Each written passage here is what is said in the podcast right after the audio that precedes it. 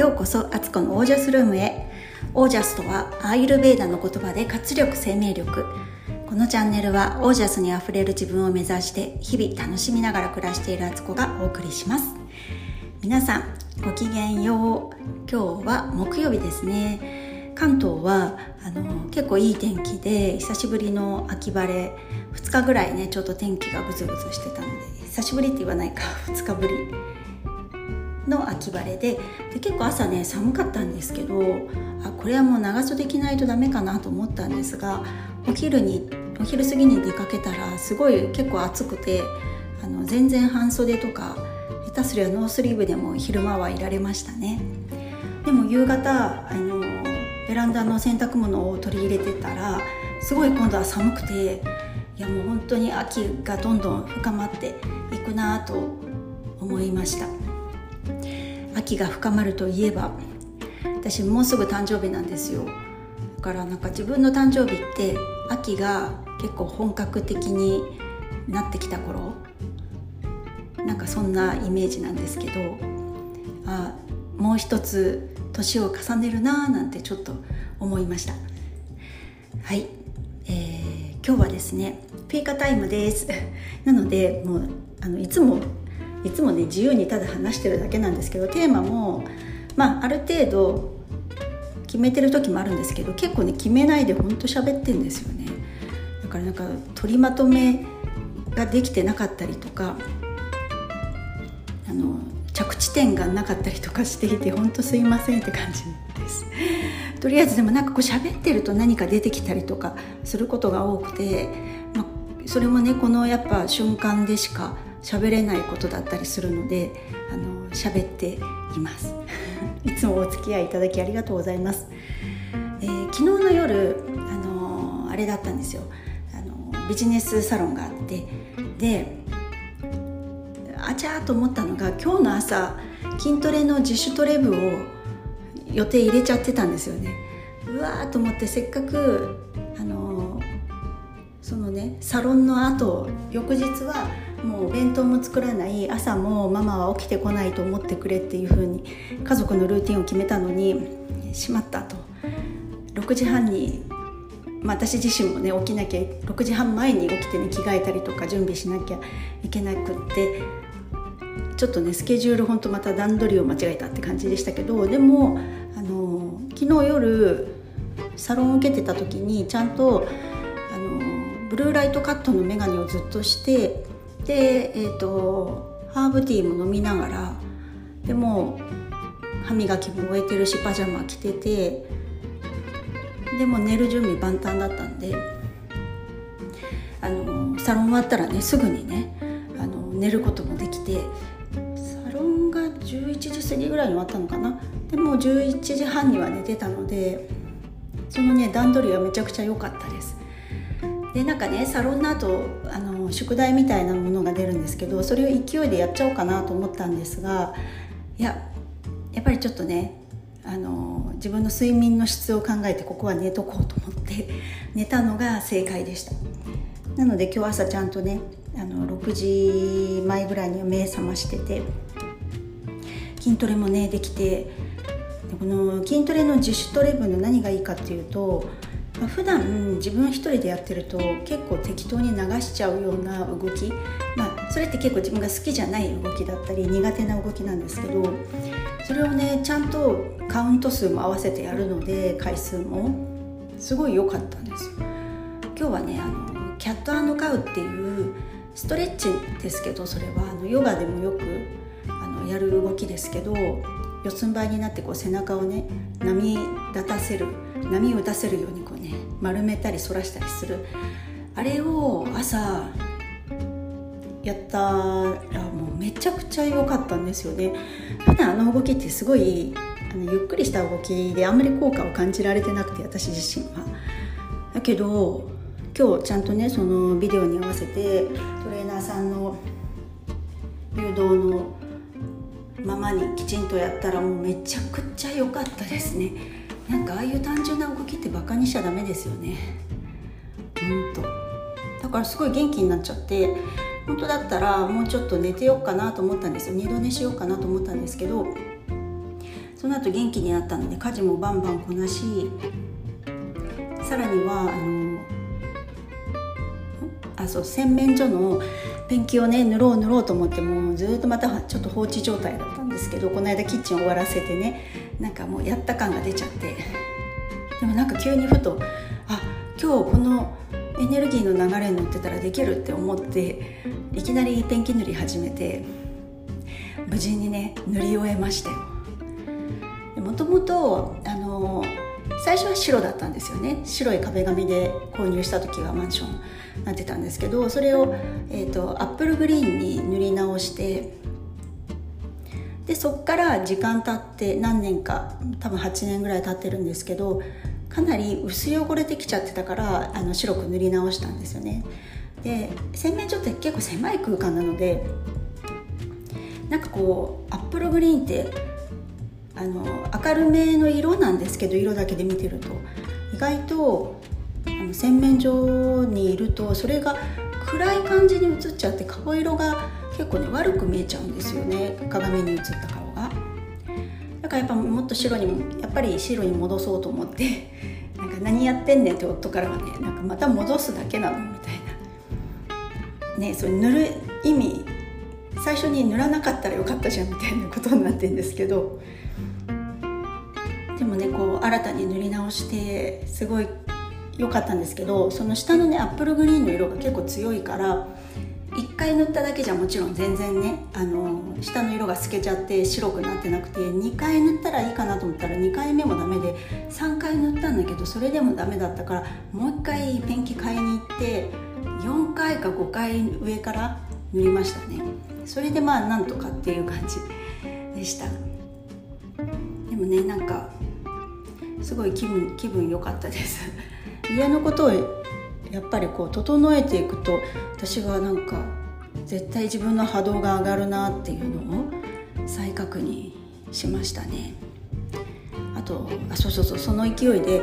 玄関の外回りも全部水拭きして外のあのサッシの部分とかあの室外機の室外機を拭いたりとか外のドアのところとか表札とかを全部水拭きしたんですよね。で本当はそれ毎月、えーと、新月の時にやるって自分で決めてるのに最近ちょっとおサボり気味でやってなかったんですけどまあやったら気分良かったですね。こういうのってねなんか本当習慣化するのが必要ですよね。で掃除ってやっぱすごい力あるなと思うんですよ。何かの本当絶対運気すぐ上がると思うし明らかにねそこが綺麗になるだけで、ね、人って気分良くなります良くなりますよね。なのでちょっとなんか最近低迷してるなとかなんかこう気持ちが乗ってこないなとかモヤモヤするなって思ったら無心に家を掃除したりここ直そうと思ってたみたいなとこ直したりとかするといいんじゃないかなってあのオージャス上がる気がします。はい。それでえっとね午後はそう思い立ってちょっとそのペンキも買いに行かなきゃいけなかったのでついでにちょっと街に繰り出してやろうと。街って言ってもね全然そんな大きなね都内とかじゃないのでそんな大きな町じゃないですけど隣町まで行ってダイソーに行ってきたんですよ。でこのダイソーがめっちゃでっかいダイソーで調べてみたら多分日本で一番大きいダイソーなんですよね。あの千葉県の船橋市にあるダイソーなんですけどあのビル5階分全部ダイソーでで時々パトロールしてるんですよ。この間のあの言ったみたいにあのスリーコインズとセリあサリューサリューと同じなんですけど時々あのチェックしに行って新商品出てないかとか見るんですけどちょっとねあのダイソーでもいいもの見つけてあの良かったのがフライパン型の計量スプーンとか計量カップなんだけどすっごいミニサイズのものとかあと木の、えっと、小さじと大さじが測れるやつが一体化したやつかな。でこれは計量するために買ったんじゃなくってそれそれぞれね3つずつ買ったんですよ。これ何かっていうとあのうちの子供と夫のお弁当のちょっとしたアクセントっていうか仕分けとかするあのシリコンカップとかの代わりに使おうと思ってちょっと可愛らしいしおしゃれかなって。なんかインスタでそういうねお弁当箱に入れてる人を見かけて真似しただけなんですけど すごいね可愛くってで結構お弁当って曲げワッパーを使ってるんですけどあのうちのお弁当箱それってあの深さがあるのでおかずを結構ね高く盛り付けないと全然よく見えないんですよね盛り付け方にちょっと工夫しないと。でまああのおかずをねいっぱい作ったりした時はいいんですけどおかずが少なかったりとかあと長女なんかはあのそんなにねたくさん食べれないって量が多すぎるとかっていうのであこういう小物を使って高さ出したらいいかなって思いついたわけなんですよね。っていうか真似してるだけなんですけどなのでちょっとそれもね今日インスタに載せとくのであのペンキ塗ったとこもねインスタ載せるのであのポッドキャストと併用して見てもらうとさらにあの楽し楽しんでもらえるかなと 思います。そんなん買ったりとかあとねすごい可愛い付箋のね色がめっちゃ可愛くてノートになってるので何種類かこうセットになった付箋のミニメモ帳みたいの買ったりとかそういうの大好きなんですよね。買ったりなんかすごいねあのダイソーもう1階から5階まで全部見てくるみたいなことを やってました。で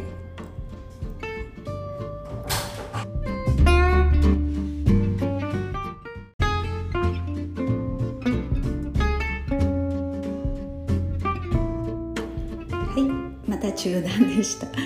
最近ねあの子供たちにそんなに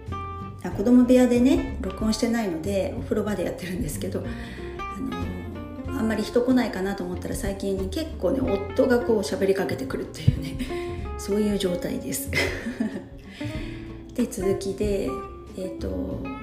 そうそうあのあとインスタで見たお弁当を投稿してる方なんですけど毎日そのお弁当の横に日めくりカレンダーをね結構ちっちゃい本当にシンプルな日めくりカレンダーを横に置いて撮影してる方がいて、ま、これすっごいいいと思ったんですよ。日にちがね分かるしなんかねなんかとても良かったんです。で真似したいってすぐ真似るので私。で日めくりをね探したんですけどダイソーでは日めくりはね売ってなかったんですよ。その日本一と言われるねダイソーでも。さすがに日めくりは100円じゃ作れないんだろうなと思ったんですけど。で欲しいのはすごいシンプルななんかあんまりなんか左右にねいろんな文字が書かれてたりそういうのはねちょっとそういうものではなく本当に数字と曜日ぐらいが書いてあるのがいいなと思って。でもこれはダイソーにも売ってないし多分うんカレンダー売り場本屋さんとかのね行けばあるかもしれないけどなんかうんどうかなと思ってまあこれネットで探した方が早いかなと思いネットで探したらあったんですけどそれがなんかドイツ製のものでなんかドイツドイツ語表記になってるしなんかジャヌアリーとかもねちょっと綴りが違ったりとかしてできっと祝日も違うんですよね。だからうーんと思ってまあでも最悪このネットで買うしかないかなと思ったんですけどなんと今日ダイソー行った帰りにあの京葉 D2 っていうねあのホームセンター人気ペンキをね買いに行ったんですけどたまたま入り口で売ってたそのカレンダーコーナー見てたらあるじゃんって。もう超理想の感じの少し大きいかもしれないけど想像してたより。でもまあ全然 OK っていうサイズのものでめちゃくちゃシンプルなやつが見つかってそれがね500円ぐらいだったかな。もうね最高って感じ。なんかこうやっぱり今日ペンキも塗ったりして気分良かったんです。朝もねそのストレッチがすごくよく筋トレしてねストレッチがめっちゃ良くてなんかこう自分の中でテンション上がってたんですよね。そういう時ってこう望んだものが叶うスピードめっちゃ速いと思ったんですよ、ね、ネットでね、まあ、注文すればねきっと手に入ったんですけどそれやるにしても数日絶対かかるんじゃないですか手元に届くまでに。なのに思ってた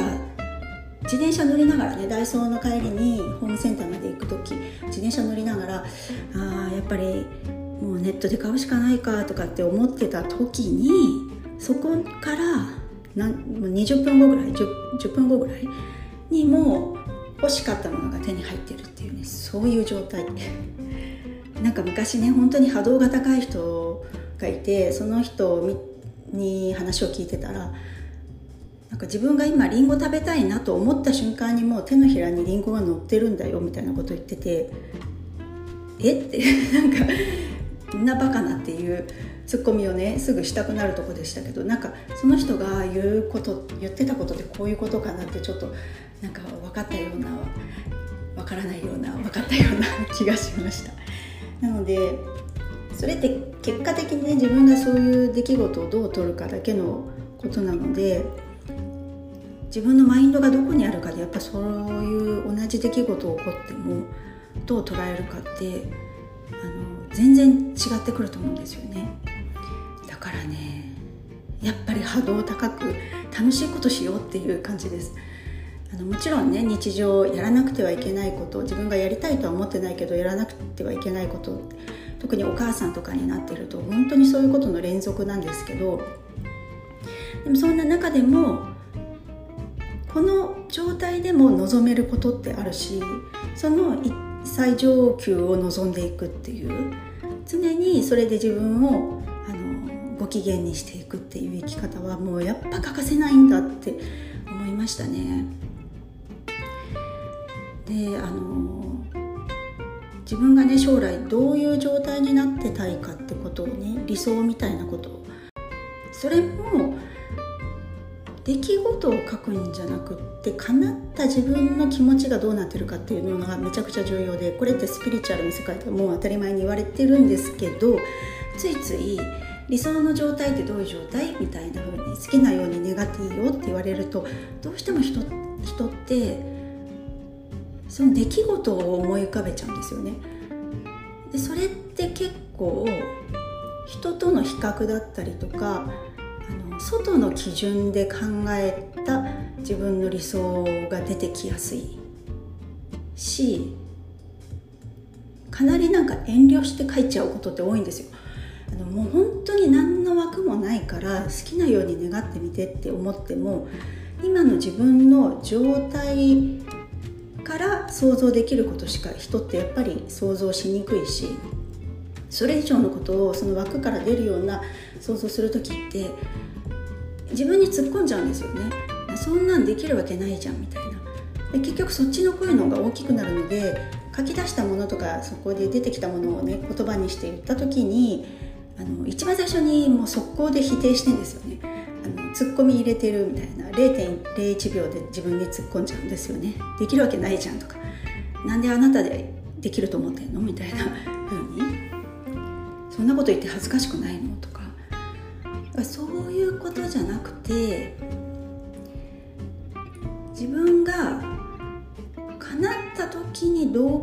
ているかっていうことその感情の方に出来事の先にある感情にまでフォーカスすると思いは叶うっていうのでちょっとねちょっとここマジで真剣にちょっとね深く私は切り込んでみようと思っています。なので今の私からしたらまだ何も成し遂げてない何もない状態ですけどこんな自分がどう変わっていくのか一階の主婦である私がどういうふうに夢を実現していくかっていうのをあの結構リアルレポートしたいと思いますので。あとりとりあえずね本当に自分であのそこをね想像してみようと思いますので。で言葉にした方がいいっていうから書き出すし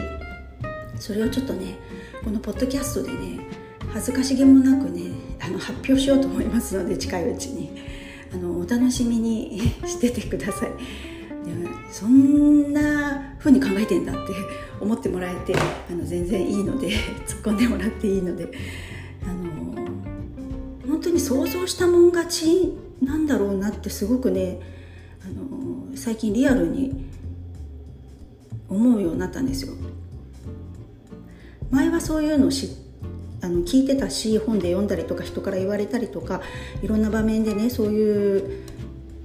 そういう法則みたいのは聞いてたんですけどやっぱどっかで信じてなかったんでしょうね。だけども私なんかもうその時期だよって自分でなんか思えるようになってきたんで ちょっとねまたリアル報告いたしますので どうぞお楽しみに。はいということで今日はこんなフィーカタイムでした。はいえー、そうそうそうなんか最近よく聞いてるねボイシーと YouTube 見てるものがあるんですけどその人たちって本当に素直に自分の世界観を出しててだから魅力なんだよなって思ったんですよね。なんか今って SNS の使い方みたいのでこういろんなマニュアル的なこうやり方とかなんかそういうねあの勉強会とかセミナーとかあるんですけどもちろんそういう王道というかねあのなんかそういう基準ってあると思うんですけどそれを知りながらもやっぱ自分がやりたいようにやってみる自分が表現したい方法でやってみるっていうのってなんかすごい純粋性がそこにはあってなんか何者かになろうとしてるわけじゃないしそのそこに惹かれるんだなって私すごくそのねあの好きなボイシーのあの方と YouTube 見てるチャンネルあるんですけど